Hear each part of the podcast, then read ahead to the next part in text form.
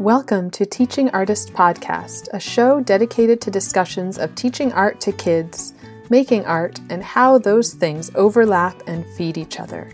I'm Rebecca Potts, your host, a visual arts teaching artist.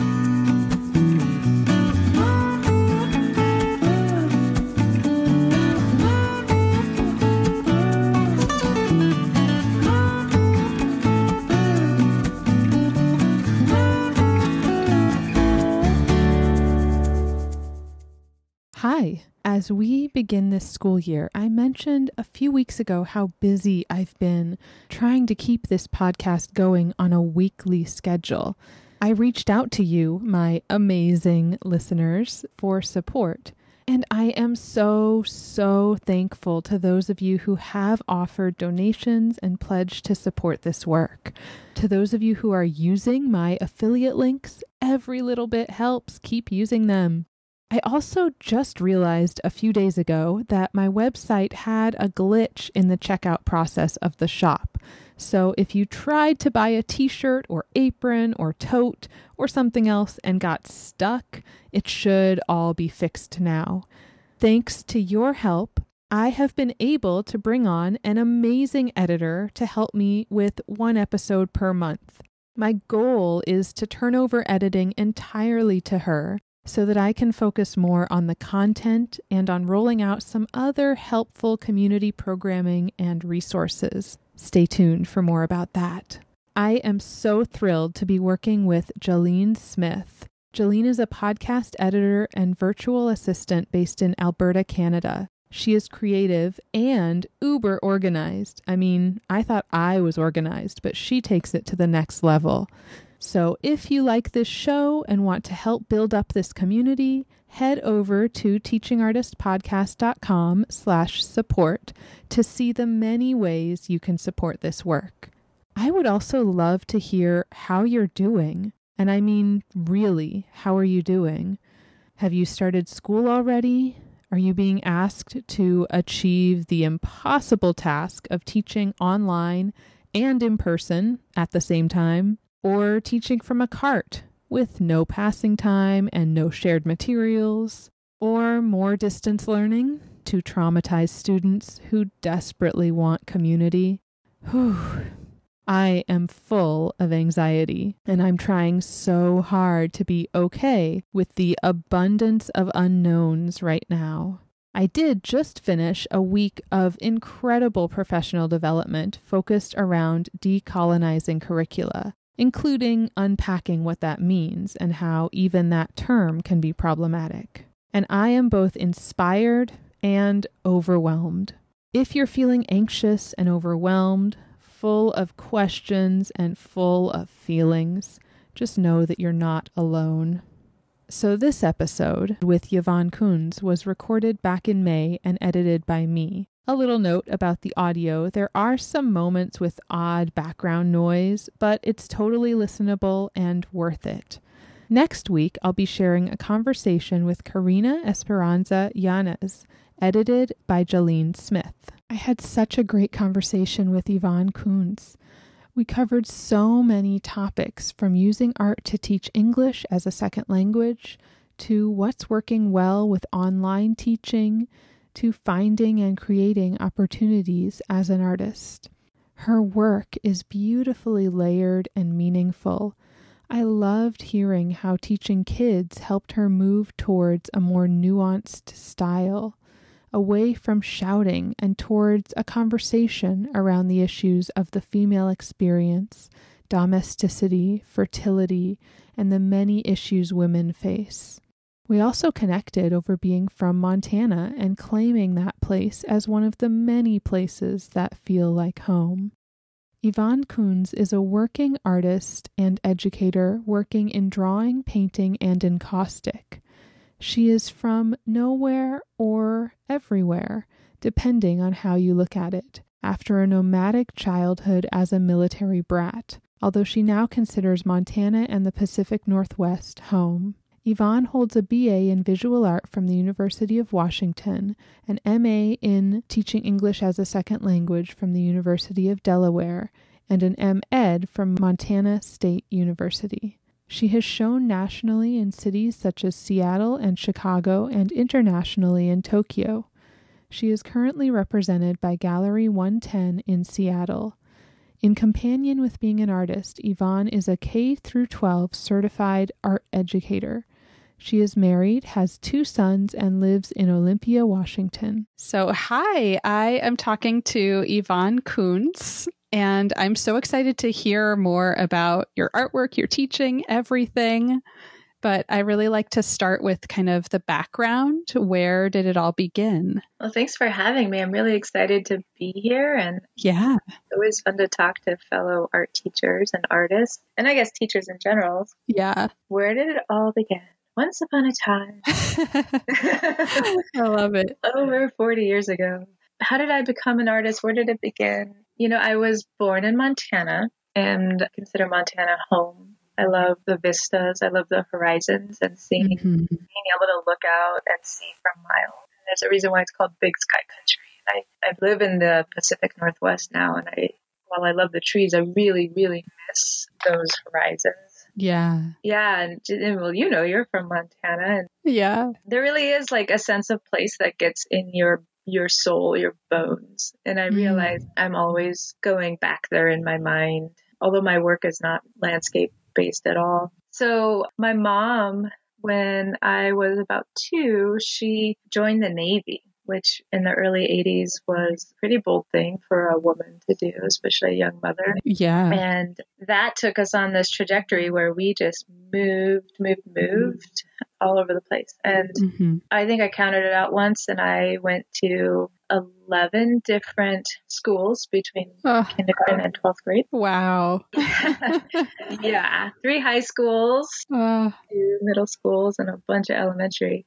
And that experience just, it does something to you. I mean, it, it does a lot of things to you. You can, I came away with an ability to get to know people very quickly, mm-hmm. but also this very palpable sense of angst in me. Like I just need to constantly be on the move. So that mm-hmm. habit of moving has been really hard to break. So, but I'm trying really hard to hold stable job down. Yeah. So moving around so much, there's this sense of like you're either from, you know, as a military brat, as we call ourselves, you are either from nowhere or you're from everywhere. And mm-hmm. really just kind of what do you want to take with you?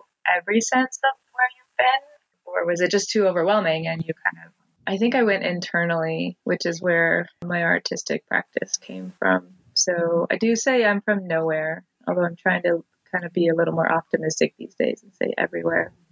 It's hard to have sort of black or white. Like there's no grays in there when you have, you can only choose nowhere or everywhere. There's yeah. nothing in between. That's a good point because yeah. ultimately like your whole life experience there's a ton of in between and uh-huh. and as you get older you know the memories blur together and it gets harder to recall very specific details and memories and it's just this general sense mm-hmm.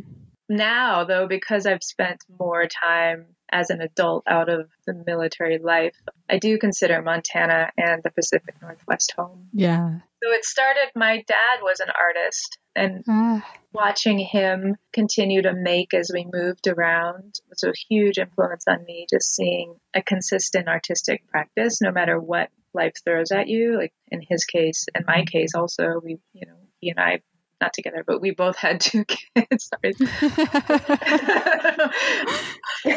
you know having children and yeah trying to have a life it, it's it's really challenging to keep your art practice going but he was a great inspiration and to just see how to do it. Yeah. And so I wanted to be an artist from a very young age, I think because of him.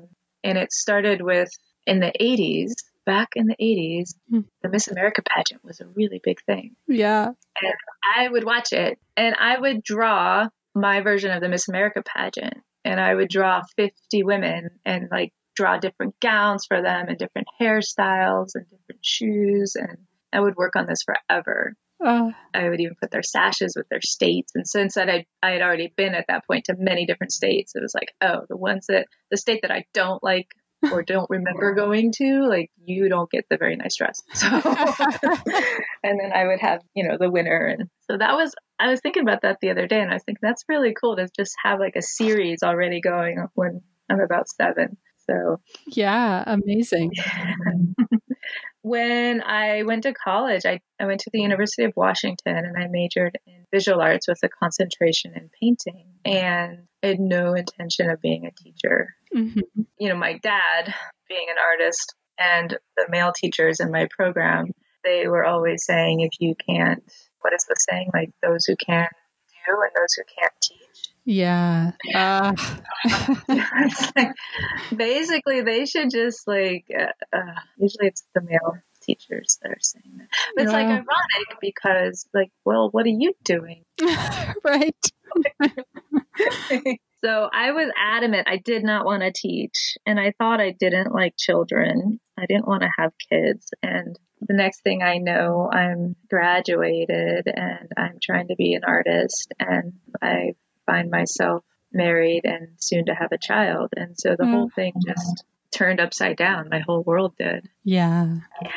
And I found that that trajectory gave me focus, whereas before I didn't have any in my work really. And I found it gave me kind of a universal subject matter that I feel like as as a woman I had experience I could talk about and mm-hmm. express in my work. And it really just like this this and there was a lot of angst around it too. I you know because it was it was sudden. I didn't it changed my life overnight as as pregnancies do and mm-hmm. becoming a mom and I didn't feel prepared. So it gave me a lot of content for the next few years to work on within my work. Fast forward because I don't want to take up all your time with oh, but I love it. When my son was two, I went on a residency to the Montana Artist Refuge. Mm-hmm. And this was in Basin, Montana, and it was it's no longer around, unfortunately, mm. but it was a lovely little residency run by a bunch of artists who live in Basin, Montana, like population 250. And I spent a month there, and it was a way of going back home. It was a way of kind of looking forward. And I left Montana and went back to Seattle where we were living, and I told my husband that I think I could live there. Mm. So we moved to Montana and we had another child and I kept working and making art and it was like some of the most productive years of my life. And then having a second child, it just came all grinding to a halt where I felt like this was getting harder. And also, I was just working jobs that I didn't feel satisfied in because we needed to bring money in. Mm-hmm. I said, there's got to be a better way to do this. So, and I didn't necessarily know if that meant teaching, but I, I thought there's got to be a better way to raise a family is what I was really thinking. Yeah. So I put art aside for seven years to get two master's degrees and try to figure out what was going on. What was, what was I going to do with my life? I went to the University of Delaware and I got a master's degree in teaching English for a second language. And I knew I didn't want to, at the end of that experience, I knew I loved teaching but I discovered I didn't want to teach adults yet. Mm-hmm. And I kept trying to bring art into teaching ESL. Yeah. And I actually had a lot of success. There's like a lot of room for research and using art to teach language acquisition. Oh. Could you talk a little bit about that? Like, yeah, take a little yeah. sidestep from the history and yeah, yeah. So, of course, you know, when especially when students are we call them newcomers, mm-hmm. when they don't have the language to fully be communicative in English, you know, working in pictures and imagery mm-hmm. is a great way for them to still get their thoughts across.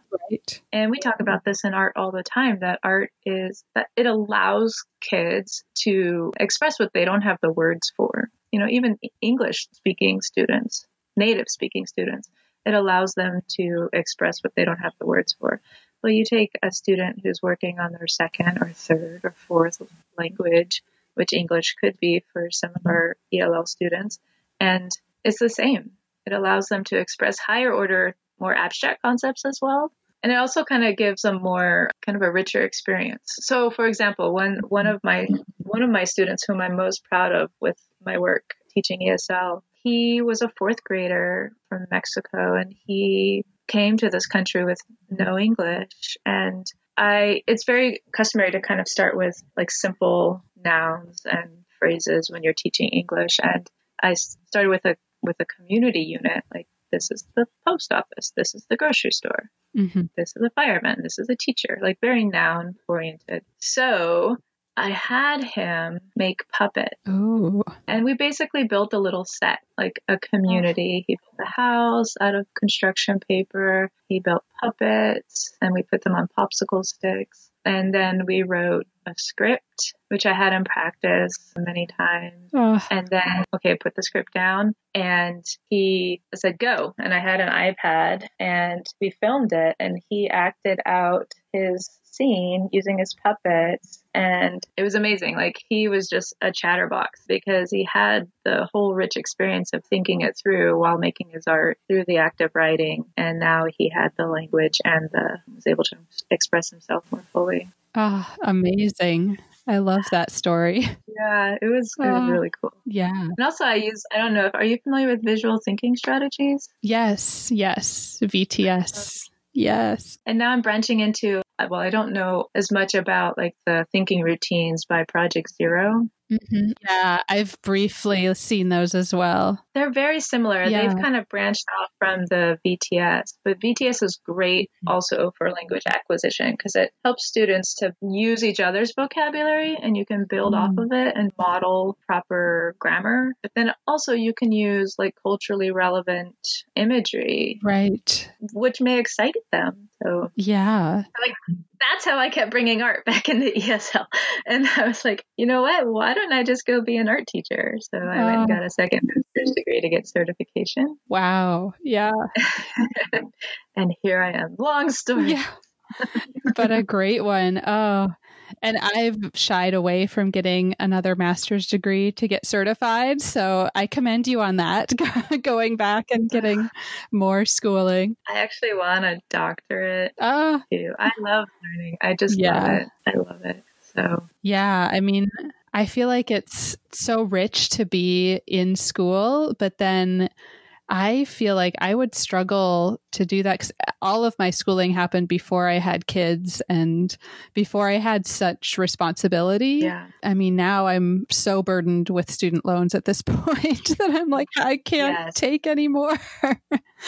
That's what keeps me from fully pursuing a doctorate is having two children now. Yeah. Not wanting more students. And also my art practice. Cause I'm like, you know, if I if I do that, I won't be able to make art as much. Although there are paths in academia that are starting to consider like an artistic practice as a form of research. Yeah. And so, it, yeah, not just the MFA tracks, but like the doctorate tracks. Right. Like the, but I don't know. And maybe some I know that's more common in Europe as well to to have like a doctorate in an artistic practice that's like a level beyond the MFA. Yeah, yeah, we should have it here. We should. Time to. We should also have affordable higher education. yes. oh man. Yeah, and how how old are your kids now? I have a 14-year-old and an 8-year-old, two boys. Uh, yeah. And the wide gap in between was me making lots of art. Yes. nice. Yeah, and now you're teaching at the elementary level. Right? Yeah, that's also been just this meandering route to get there. I never expected that originally. So I've only been teaching art for three years, mm-hmm. and so I started off in high school just getting a emergency position, like somebody backed out of like mm. the week of school. Oh wow! So they had an emergency hire position, mm-hmm. and that was challenging and exciting, and I learned a lot but then that was a one year position because I was it was a leave of absence replacement and then that mm-hmm. teacher came back and I had to find another job and I just went from interview to interview to interview and it was really just discouraging. Mm. The last interview with this elementary position and it worked out. But still going into it, it's like, ah, do I want elementary? I remember I didn't want kids. I didn't want to teach. right. And it has been amazing. I love it so much. Oh. I love it. I love that they're excited to see me and I love that they hug me. Oh, yeah. I love they get so excited with what they make mm-hmm. and I don't want to go back. Yeah, they're so sweet and yeah, the level of like enthusiasm and just excitement is amazing. Yeah. And I know that you also teach via TAB, teaching for artistic behavior. How Yeah. did you kind of dive right into that, or how long have you been? Yeah. I was mulling it mm-hmm. over for a while, but I didn't know what I wanted. I didn't know that there was a whole approach out there that would support it. And when I had that transition between high school, when I taught in a very traditional, like project based, this is what we're doing today approach, Mhm. I had the opportunity to just make a complete shift. And luckily, while I was teaching at the high school level, the National Art Education Association held their convention in Seattle. And I attended, and as I was going from session to session, I kept seeing this tab thing, hmm choice based. And I was like, that's what I've been mulling over for years is I don't want to be the teacher that tells kids what to make. I would hate if me as an artist, if somebody came in and said, make this. hmm So I went to every session I could about choice based art and teaching for artistic behavior. And when I left that convention, I immediately went out and bought that book, Engaging Learners Through Art Making, Yeah. devoured it. And when the opportunity came to move into elementary, I was just like, I'm not even going to bother doing an easy transi- transition. I'm going straight in and just starting because I don't want to be scared about this. Yeah. And how did it work? Did it was it like a difficult start or did it kind of just feel natural and for you and the kids? The kids How was that? were a little freaked out. Yeah. because the previous teacher did not teach that way. Mhm. And they're like, What? You want us to do what? You're not telling us what you want us to do. and it was a little bit of a rocky start. And I'm not saying that you shouldn't do it if you're thinking about it because of my rocky start. I also had the added layer of going from high school to elementary. yeah. And so I was learning also that I had to be more explicit with my expectations versus with a high schooler. I could kind of assume that they know some things like, no, we don't put paintbrushes in our mouth. Um, right. so it, it was a bit rocky, but within the first month, I had kids making amazing things. And it was always an opportunity when there were hiccups to just go back and reteach and Mhm. revisit expectations. And I learned a lot. I'm still learning. Like this, this is the end of my second year doing tab, and I'm already thinking next year what I'll do differently and how I'll open new stations and how I'll teach new techniques. I might have to do that online. Sure. Right. And how has that shift been for you? And I'm very selfishly curious how you or if you managed to continue some version of tab while teaching online. Yeah, I think the tab actually lends itself better to this experience than than otherwise hmm because my approach to this has been I don't know what kids have at home and I don't know how much time they have if they have somebody helping them. I don't know what kind of materials they have. So I'm making lessons and I'm actually working with my PLC group. We're all making lessons and sharing them. That's good for K through five. Because hmm if you have siblings in a family, then they can do it together. We've gotten a lot of positive feedback from parents about this. They are, they're grateful for the K through five approach. And so we give prompts and then lots of choices. And we're just assuming that, you know, kids might have access to paper. It could be any kind of paper. They might even just have a pencil. Do you have crayons? Do you have markers? If not, that's okay. You can use something else. hmm So that's been nice that we've been able to tailor it so easily and kids love it. Like they, they love that they still have the choice. So for, for example, we did a scavenger hunt as the first lesson after we started remote learning where it was go get a piece of cardboard, go get something from outside, go get some form of adhesive, go get something round. And kids were able to just gather what they have and we found some amazing works of art that came out, sculptural pictures, relief. Yeah. So I think it's been it's been an okay transition and the tab has helped out. There's definitely equity issues that are coming up. We're not Mhm. reaching all of our kids and that concerns me. Yeah. In terms of technology. Yeah, and our district Mhm. did give Chromebooks to everybody. But, you know, just even like, you know, I'm reaching 10% of my 550 kids Uh, yeah. and I don't know where the other 500 are. Uh, yeah. So yeah, this is not sustainable. It doesn't feel sustainable at all. Yeah. Yeah. And it feels to me, anyway, it's felt like a lot more work, like so much more time put into this version of teaching than when I was just in the classroom with them, Yes. which, you know, is like, I still need my studio time Yeah. and my family and all I of that. that. Yeah. Especially, I don't know if you're making videos. I haven't done Mhm. that. Some of my colleagues have, but it's like it takes a lot of time. And then, like, who's watching this? Right. yeah. Yeah. And then I've had concerns over how to share those videos. My schools have kind of said it's okay, just put them on YouTube and it's fine. But then they've also said, well, some kids block YouTube, so they might not see it, but that's okay. I'm like, um, I don't know. Yeah. That's where Google Classroom comes in really well. You can upload Mhm. them. That's what we're using. Yeah. But then also, if kids aren't accessing it, it's like Yeah. we just don't have the control because when they're in our classrooms, we can give them the materials, show them the demonstrations. But when they're out in the world, we don't know. yeah. And I've been really missing being able to give feedback and like have discussions, have more back and forth, Yes. like in in real time. Yes. And I'm doing Zoom meetings with my kids, with kids who show up. right. And most of the time, I cannot see their art over Zoom. I'm like, put it up to the camera. okay, back up. I can't see. You're too close. Oh, uh, we'll get through this. yes. Yes. And have you also been kind of managing your kid, your own kids learning through all of this? Oi, Trying to juggle that? trying.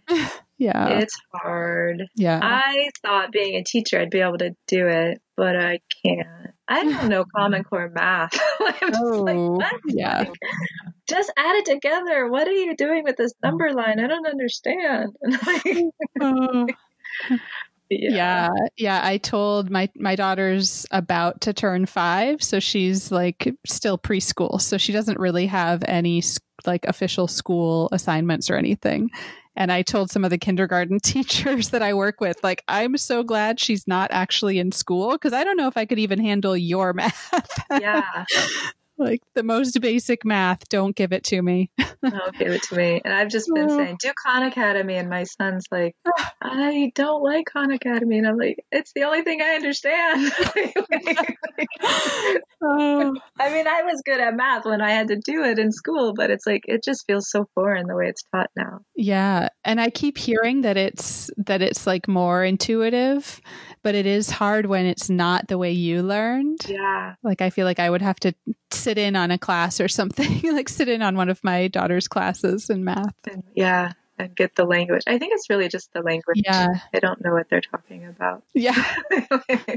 Uh, which I guess happens in in any subject, you know. We talk about things like value and it's like, well, what is value? right. You know, if you're if you don't know what that means in art. Not exposed to it. And I think that's what keeps a lot of parents from fully engaging with their kids.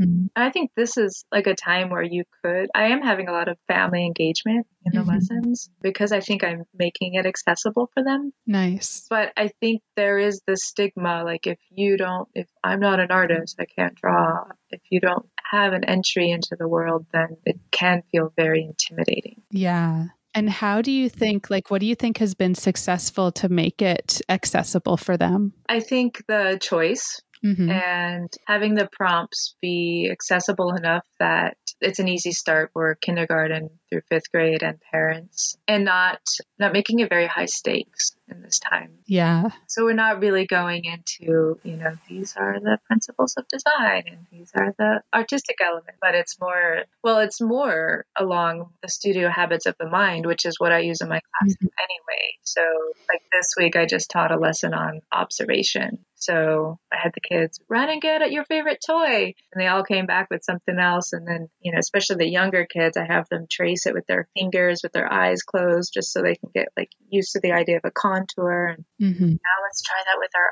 eyes while we're doing it with our pencils. And, it was amazing to see just how well they did. And honestly, like, be, I, I don't know if I would have gotten that success in the classroom because there was the buy in of getting something that means something to them. And they Mhm. wanted to show me the drawing based off something that they cherish. Yeah. So there's there's definitely benefits and I'm really learning and excited about the potential for this. Like I'm thinking next year if we if we have to do kind of a hybrid or a blended model, how can I Mhm. flip my classroom where kids are looking at videos that I make or you know learning about the concept or the technique or the artist, the content and then coming into the classroom and making. Granted that only works if you have kids showing up online. Yeah. Yeah. Yeah, it's tricky. It is true. And have you used any other resources online? Like I've just kind of started to try out things like Padlet and Flipgrid and all of these options where kids can add their own responses. I okay, so we can't. Our district doesn't allow that because mm, Okay. of their reasoning is everything has to be backed up. So what's that like Seesaw app? You know, we Mhm. can't even use Yeah. that because the district wants to be able to to retrieve any communication. Hmm. Uh, So I'm not doing that. I know that we could do we do like screencastify. Is that okay, yeah. so no, no, because I hate computers. I, I really don't. Yeah. Uh, I'm really unhappy with how much time I'm spending on my phone right now. uh, yes. I know. It's like, how do we continue reaching students, being safe at home, and not being on the computer so much? Like, how do we how do we accomplish these Yeah. things? that is Oh. something I'm thinking about the future, though. Kind of making more content for the Mhm. kids. My students have asked me to make a Yeah. YouTube channel. Oh. they say they'll subscribe. Sweet. Oh. oh. They want to see you over I the know. summer. I know. That's really Yeah. sweet. I do miss. Oh.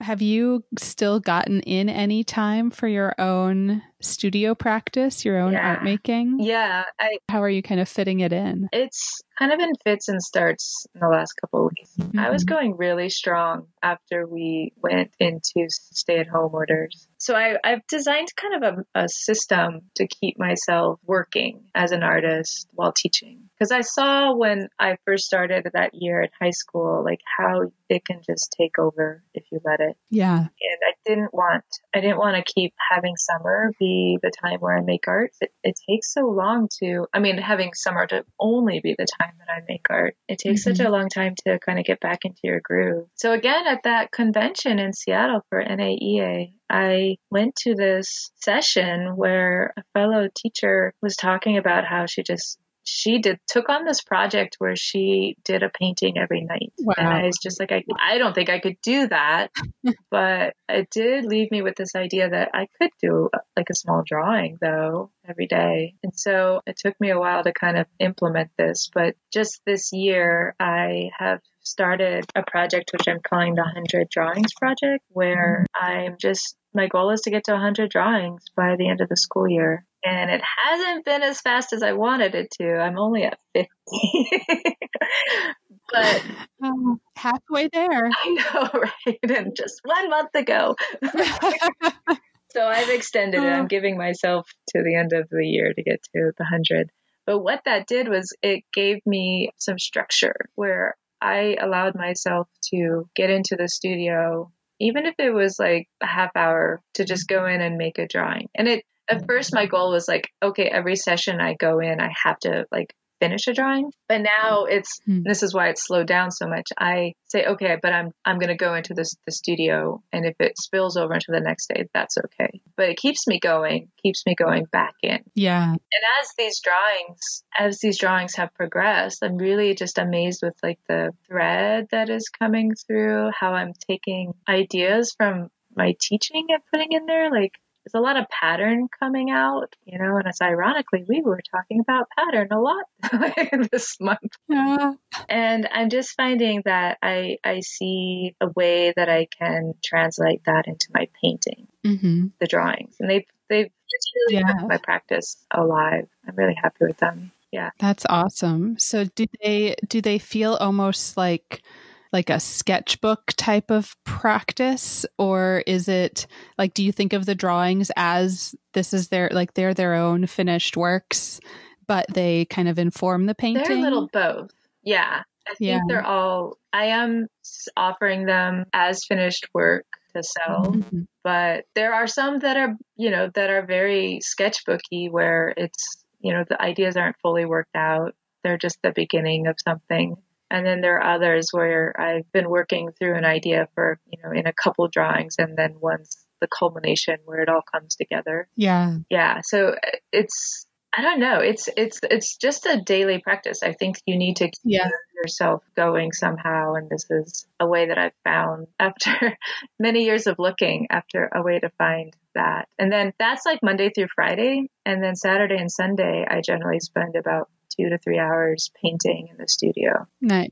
and it feels like I've done enough work during the week to like go into the studio and have like a, a good starting point where I don't have to like warm up and get myself into a frame of mind. Right. Yeah. And you work in encaustic. Could you talk a little bit about your process? So encaustic is painting with beeswax. Yeah. So the beeswax is like the kind of the vehicle for the pigment. It's the carrier Mhm. like oil would be or water for watercolors. So it starts with melting the beeswax medium. Sometimes you can make your own where you put like beeswax and damar resin together. And damar resin's like this resin from a tree from Indonesia, I believe. And you mix it together and you melt them and you strain it. And I use R&F pigments, pigmented beeswax, so I don't have to mix the red, the pigment in. But some people make their own colors. And then I have just palette, hot palettes, like hot skillets in my studio.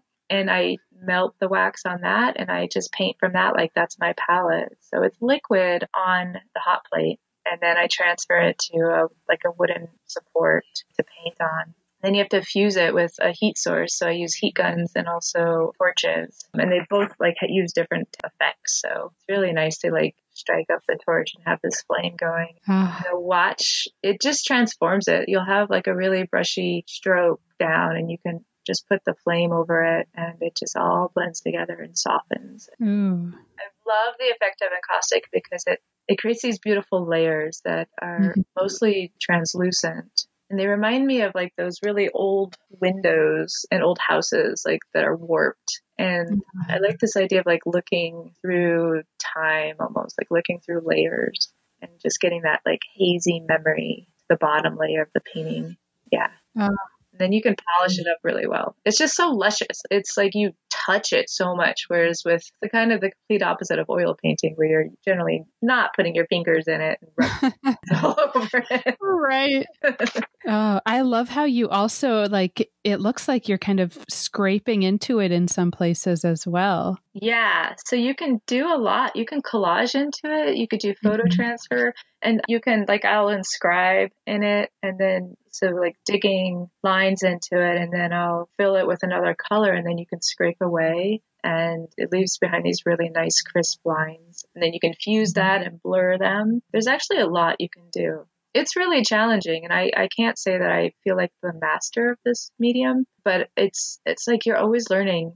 I'm always learning every Mhm. time I'm in the studio, like how much more I can push it. Yeah, and have how long have you worked with encaustic? I've gone back and forth with it. Uh-huh. I've been with it with it now for about five years. hmm And then prior to my hiatus, I worked with it a little bit in college. I really was inspired by this artist I worked for briefly while I was in college, Betsy Eby. She does encaustic paintings, like really large scale. She calls it nature based abstraction. Mm. And it was really just interesting, interesting to see her process of using this medium on such a large scale, getting like really beautiful translucent layers. And I kind of stored it away in the back of my mind as something that I wanted to do more of, but got sidetracked. When I had kids, I really wanted to move away from things that were, I felt were toxic, like materials that were toxic. Right. So I did a lot of watercolor and collage fiber arts while my children were small.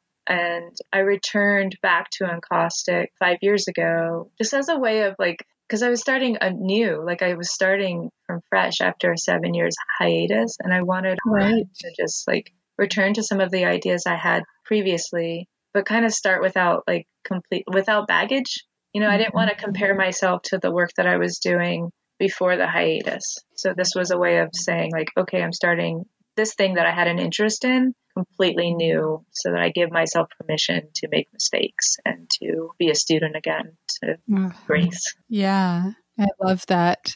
And just the idea of, you know, giving yourself permission that it's it's almost something you have to like say out loud like it's okay.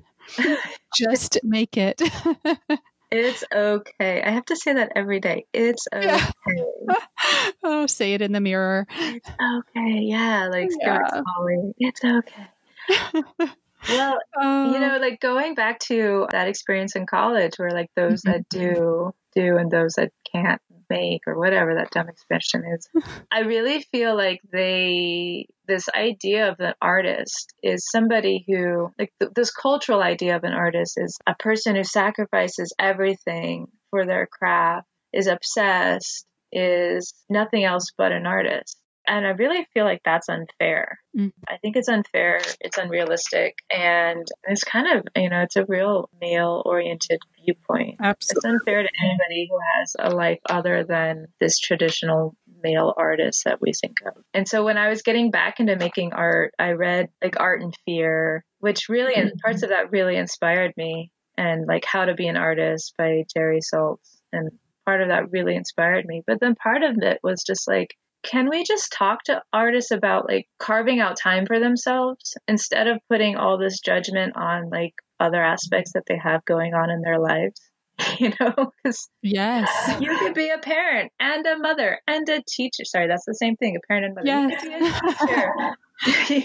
you don't have to be male. You could have a job. Right.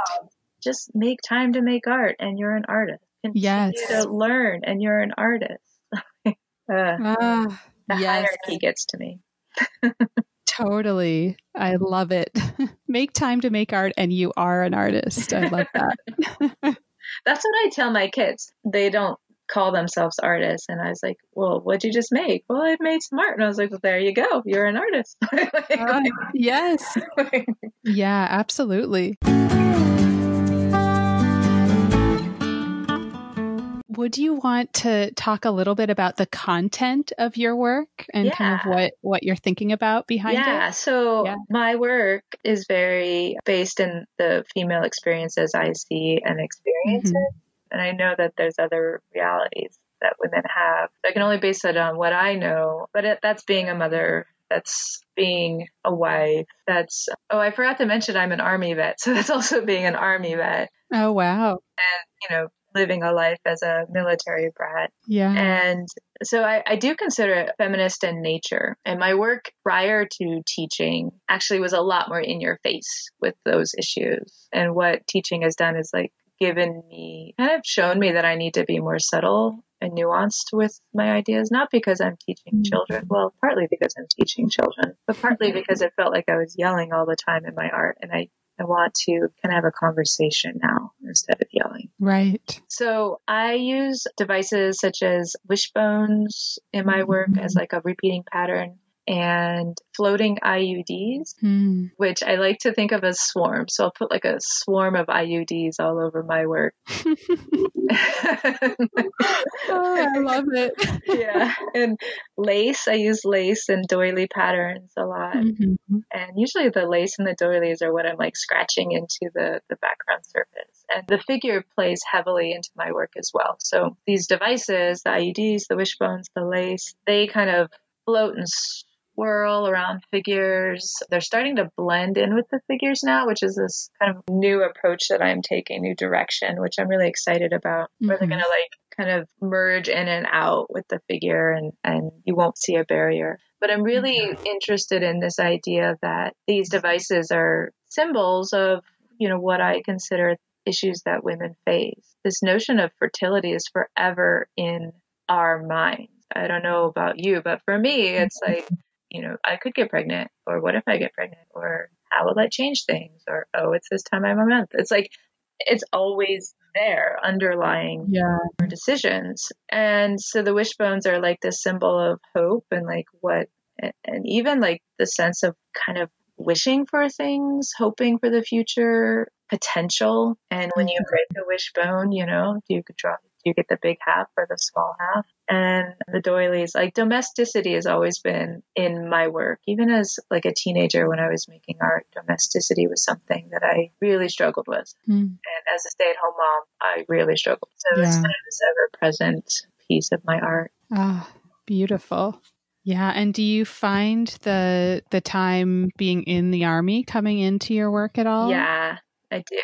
Especially, it it reemerges every now and then when I start, especially around current events. Mhm. So when women were allowed to enter into the infantry, I had a lot of imagery of female soldiers in my work. Also, you know, I, I so I one of my favorite pieces I I did is a female soldier with a giant machine gun and she's kind of looking out at this drawing and there's like IUDs floating because even soldiers, women soldiers, like you're they're gonna be a mother. They could be a mother. And like, Uh-huh. what about that? Like that potential of just like these roles, which are just such in contrast. They're like opposing forces, really. Mhm. Giver of life and the potential taker of life. Ah, How would how do you even reconcile that in your mind when you come home? And ooh. it's amazing. I, I don't I I thankfully never had that experience as a soldier being in combat. I I really empathize with my fellow vets who do mm. have that. Yeah. Yeah, and your your mother was also, I mean, in the Navy, so in the military. Twenty three years, yeah. So just thinking about female female soldiers and that duality, that contrast. Yeah, we had the flip. So she was the the sailor, the service person, Mhm. and my dad was the stay at home dad artist. Yeah. And in the 80s, he got a lot of slack for that, and she got a lot of she got a lot of misogyny at work and just a lot of pushback for being a woman in leadership position. And yeah, she's kind of one one of the my main influences for I think for being a strong woman. It's just my mom looking up to her. Yeah, absolutely. Oh, the other thing I wanted to dig into with the, kind of the art side is the business side of art and how you get gallery representation, how you kind of work with galleries and where do you go to seek opportunities, all of those kind of things, like tidbits of advice for other teaching artists out there. That's one part I'm still learning. Uh-huh. I am repres- I'm associated with Gallery 110 in Seattle, which is a artist run co-op, gallery co-op in Pike Place Yeah. arts area. And I honestly just answered a call for art from them and was really excited when I got got in. It's been awesome to start there because I, I feel like I get a lot of chances to be in shows, which every show I'm in at the gallery, it's another learning point. Like, oh, I could kind of step up my framing or, oh, I could work on PR a little bit or marketing a little bit better. And then the executive director of that gallery has been awesome to work with. He really gives some great advice. And then they have a mailing list, which is a huge asset because I don't, you know, I know elementary students. so Who maybe are not like art collectors. they just like their own art. Like, yeah. So that's been a really great experience. I've been with them for two years now. So there's a couple of great websites, artisttrust.org. Artist Trust is this organization in Washington state that Mhm. gives a lot of art support or support to artists. It could be financial, it could be workshops, but they also have a lot of classifieds. So I look there pretty regularly for opportunities. And then there's also this other organization that's similar to Artist Trust in New York, New York Fine Arts, I believe. They have Mhm. classified Oh, yeah. NYFA. NYFA, mm, NYFA Yeah. classified. Yeah. I look there. And then there's a ton of opportunities on Instagram, which I'm fairly new to Instagram. So I'm still learning about the whole like branding yourself on Instagram thing. Yeah, it's tricky. It's tricky. Don't like spending that much time on it. Yeah. Which I don't know. I'm still learning with that. But I also think artists can make their own opportunities. hmm You know, like we have art walks in Olympia where I live, and I've just been thinking, like, well, before all COVID stuff, like, you know, during these times when the, the public is out, like, why can't I just put a board up and hang my work on the sidewalk and have mm-hmm. people walk by? Right. Why do we always have to be asking for validation through a gallery? Yeah, just I mean, I've seen a bunch of that. Like some have, I've seen things that are sort of gallery sponsored where people are sharing their art just outside their home or in their neighborhood. But I've seen a lot of artists just kind of putting their art exactly like that, just putting it outside of your home or like on your windows or on your front door so that your community is seeing it. And I love that. I'm like, why were we not doing this before all of this? Yeah, I hope. Maybe I hope it'll stick around, I right? do too. Yeah. That's what I'm really worried about. Is it? Are we just going to go back to normal? hmm Yeah.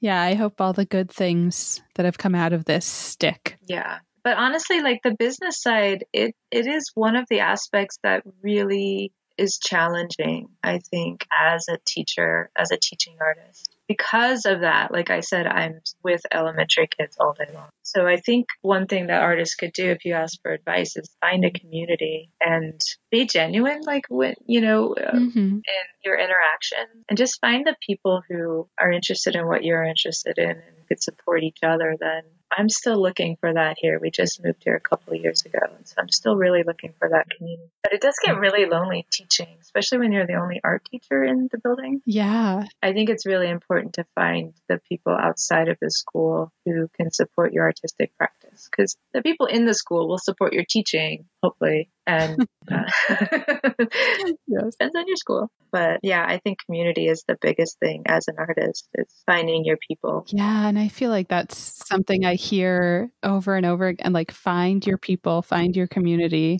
And it can be so tricky.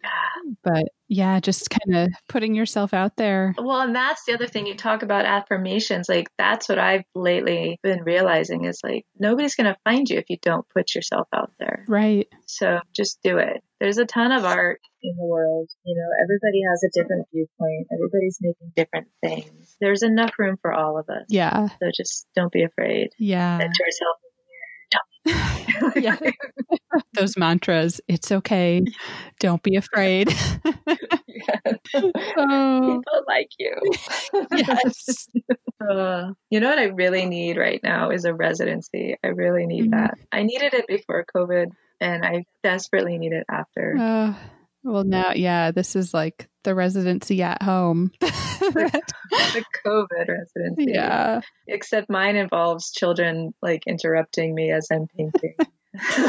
Constantly. Oh, constantly. Yeah. Yeah. Oh.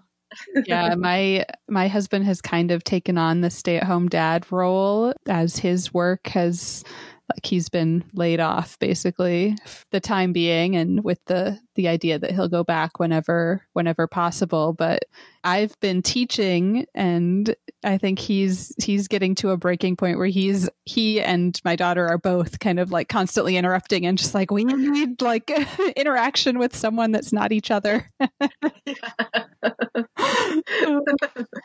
Dad's driving me crazy. Oh. I'm sure he's not. I'm sure he's a lovely man. yeah.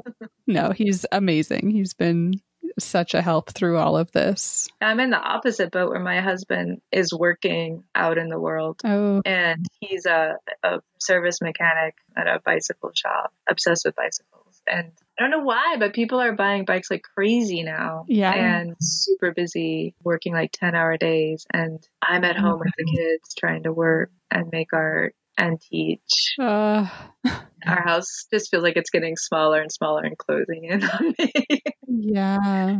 I'm just like, I can't do this anymore. I can't. Uh, yeah, we had about a month of like both of us trying to work from home full time and have our daughter like not lose her mind.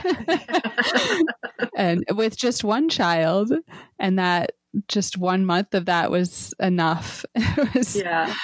Oh, I have such empathy for all the parents out there that are juggling so much right now. And I've been trying really to kind of keep that in mind with my lessons as well, like make it as sort of simple and like self sufficient, like kids can do it. Make, you know, anything that I type, I also put an audio thing in there in case they either are so young they're not at the level where they can read what I've written or they just like don't want to read it. That's awesome. How do you do that? What do you use for that? I've been using Google Slides for most of my lessons. So I'll do like video demos that I embed in the slides, but then you can also upload audio files to Google and embed those that's cool. And like set it so it'll autoplay when they open that, when they present the slide. So yeah, that's been really helpful. I'm gonna use that if you don't mind. Yeah. Yeah, go for it. Yeah. Yeah, I mean all of like all of the technology has been such, I'm sure for others as well, it's such a learning curve coming from like total zero tech in the classroom. Like, you know, we're cutting up cardboard and just making things with our hands all day Yeah. versus now it's like completely online. Yeah. Yeah. I'm really impressed with how the community has rallied, though. Yeah. NAEA has put out a bunch of resources, and the Art of Ed has put out a bunch of resources. People are sharing lessons, and it's been really neat just to not feel like you're in this alone. You don't have to reinvent the wheel either. You know, we're all just borrow. Right. Borrow. yeah. Yeah, I've been including like in each sort of slide lesson that I send, I've been including at the end extensions. So, and those are all like almost entirely just lessons that other teachers have shared and put out there. So I'll say, you know, here's my demo of like this version of a cardboard sculpture you could make, but you know, do what you want with it. And here's some other things that other teachers have done. So, I, yeah, I love that there's so much sharing going on. That's one thing I think these art lessons can provide some relief for the, the stress that kids are Mhm. feeling. They can give them some distraction. And I think it's really going to be a source of healing for what's to come. Yeah. Because honestly, I'm really scared about the mental health of our kids right now. I see it in my kids, and I, I worry about my kids who are experiencing homelessness, my kids who live in poverty, my kids who are undocumented. Like, I, I worry Mhm. about all of my kids who have very real challenges in their life and what's what are they experiencing now. So our yeah. yes, oh. to all the superintendents out there, like art is going to save our kids, and Yes. we need to really protect our art classes in our schools. Yeah. And I know we're we've been talking for a long time, but I did want to talk about the program the, or the project that you started, Art Beat Olympia. Oh, yeah. And I mean that's totally in line with this, you know, advocating for arts ed, Yeah. which absolutely I'm already seeing that it's the first thing they're cutting and it's just devastating to see that happen Yeah. right now while at the same time getting feedback like I've heard exactly what you said from principals from parents from other teachers that the lessons the kids are getting are really like a bright spot for them and so needed right So now needed.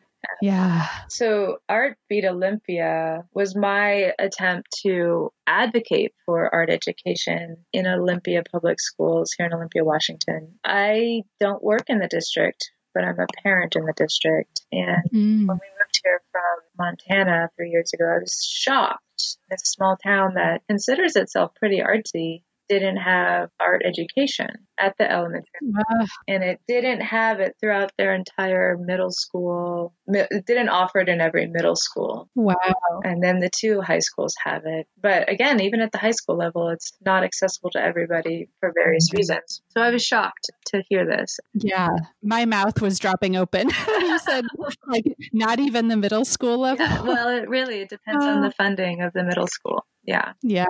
uh, So I don't know what it was. It just was a whim. It was National Art Education Week, which is like the week of September 16th, the second week of, second or third week in September. And I was on my way home and I just happened to glance at the calendar for my son's school and it mentioned that it was a school board meeting that night. And I was like, you know what? I'm just going to go tell them, hey, it's National Art Education Week. And I just want to let you know you don't have art. like, and yes. I did, I wrote out a little script for myself, you know, and I, I put in some data uh, how art helps with retention, how it provides social emotional learning, how kids who have art are more likely to graduate, how it promotes 21st century skills. And I just said my bit in the public comment section and they all kind of stared at me. And then I was like, all right, I did my piece.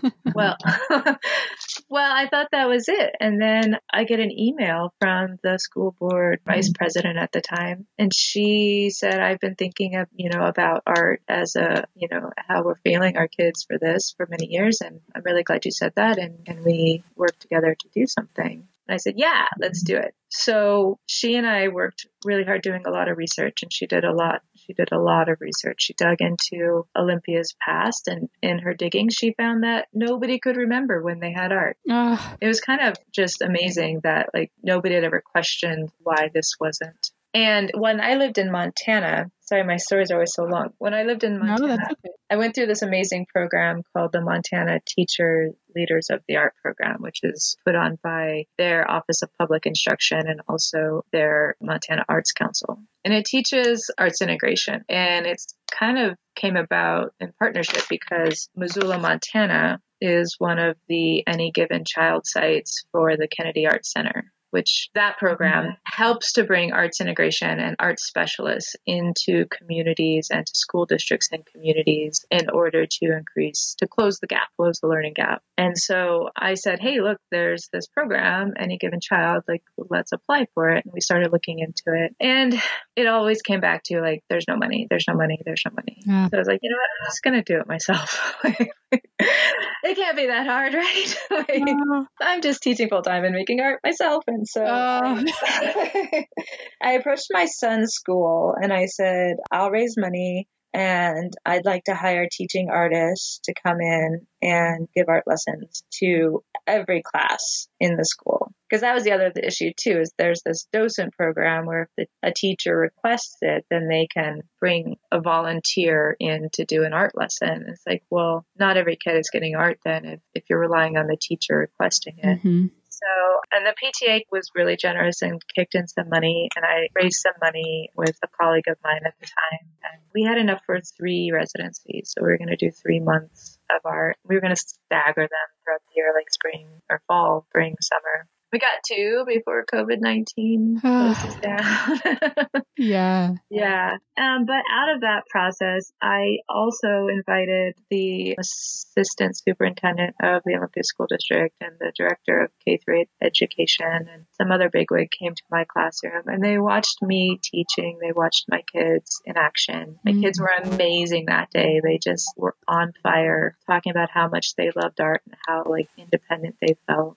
and that spurred the district Olympia into um, pursuing art education. And as a result, they this year, the 1920 school year, put art into four high needs Title I schools. And then they said that next year it's expanding to the rest of the elementary. Ah, oh, that's amazing.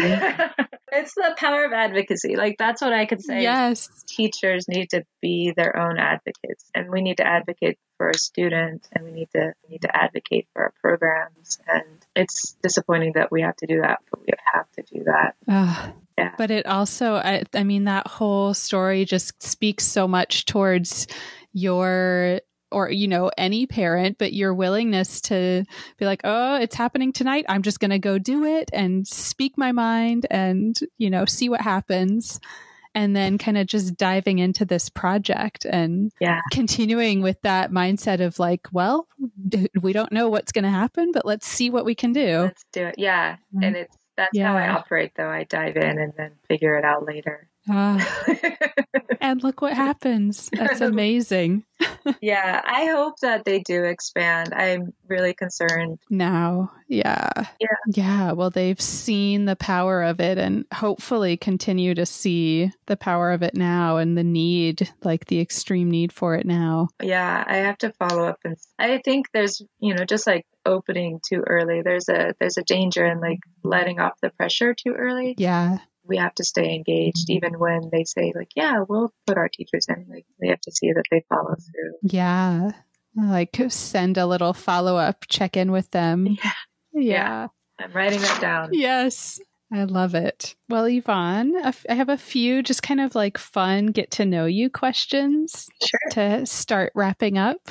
What are you curious about? Right now, I am curious about what the future will hold. Yeah. I'm curious about what the teenage years of my son, my 14 year old, are going to bring. Oh, yeah. Because he, being home with him, it's been amazing to kind of get to know him as a person, not just like my child. Mm-hmm. So that's one thing that's been on my mind a lot. It's like, how do I be a parent but like step back and let him be an individual? Yeah.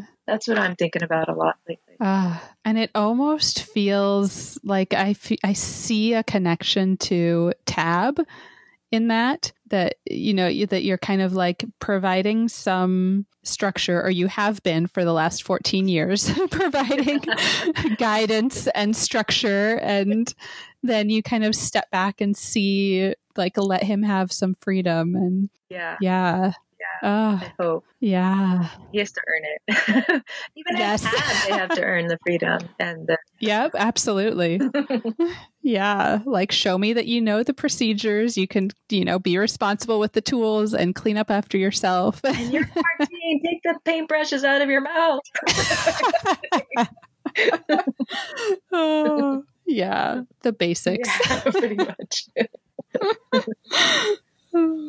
uh, okay, another kind of fun one. What is your go-to order at your favorite mm. restaurant? My again before COVID nineteen, my hubby and right. I would meet for happy hour after school every other Friday, and it was really nice. Like I ride my bike to work most of the times, and so he I, we would meet at this local bar and just get like a drink and some French fries, and it was just like this nice transition where I could talk about work, he could talk about work, and then we could go home. The kids would be there, you know, and then we could get into hmm. family life and Friday night, relaxed night. So that's my, I would say that's my go-to is like a basket of fries with my hubby. That's so nice. Yeah, a little tradition. Yeah. Is there any way you've been you probably have not been able to keep up like a home version of of that? Yeah, my my husband did say like we need to go on a date and I was like, "Where?" Do you want to just go to the sit in the backyard? I was like, "Yeah, let's." yeah. Oh. We've been taking lots of walks. Nice. Yeah. And then is there anything else that you would want to share?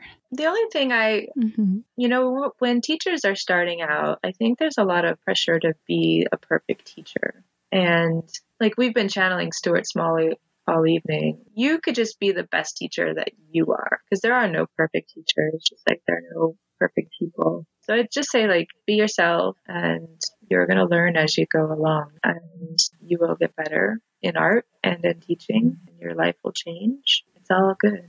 It's okay. Yes. People like you.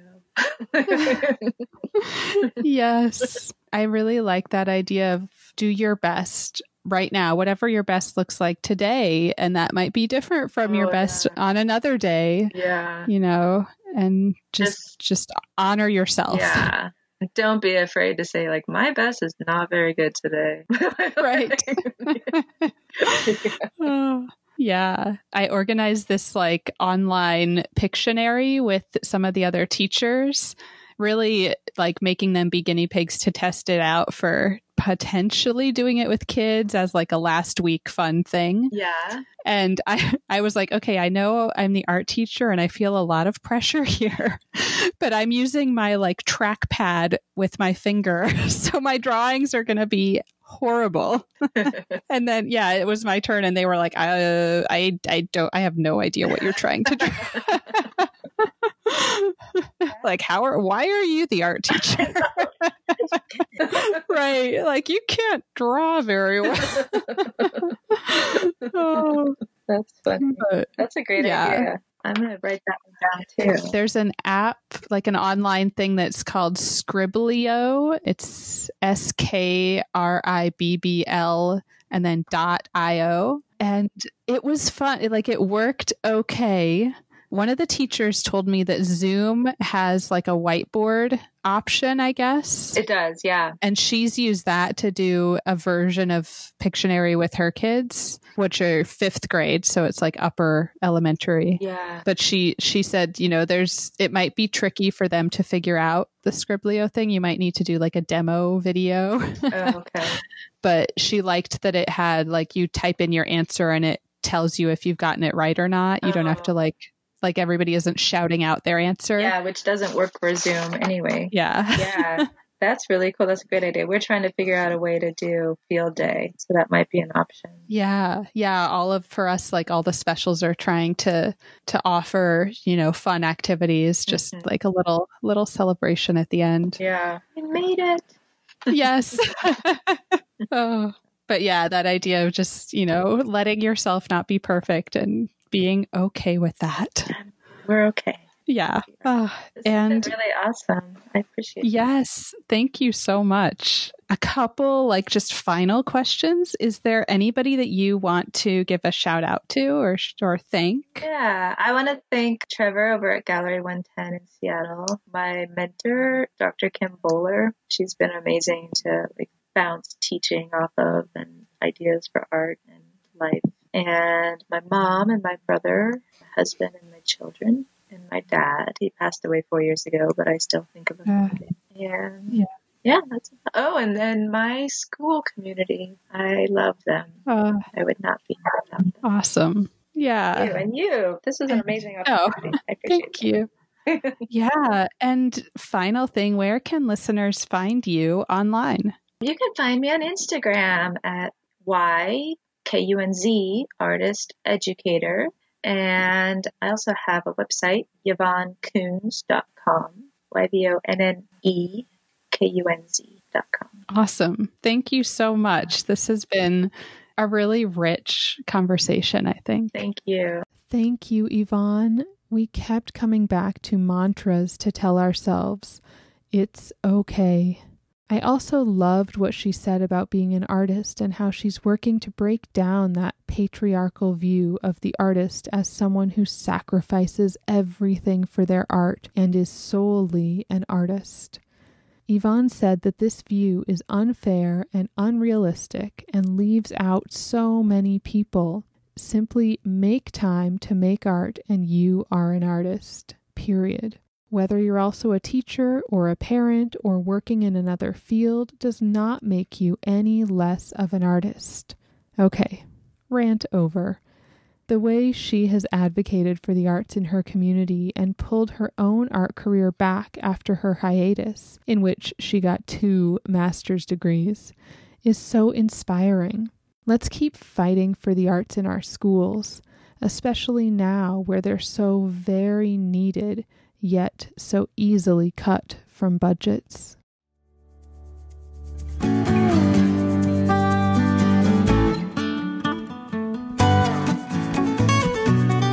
Thank you so much for listening. As always, you can reach me at Teaching Artist Podcast on Instagram or teachingartistpodcast at gmail.com. Who do you want to hear from? Please share your recommendations of teaching artists. And if you loved this episode, please subscribe, leave a review wherever you listen to podcasts, and follow me. It really makes a big difference. Thank you.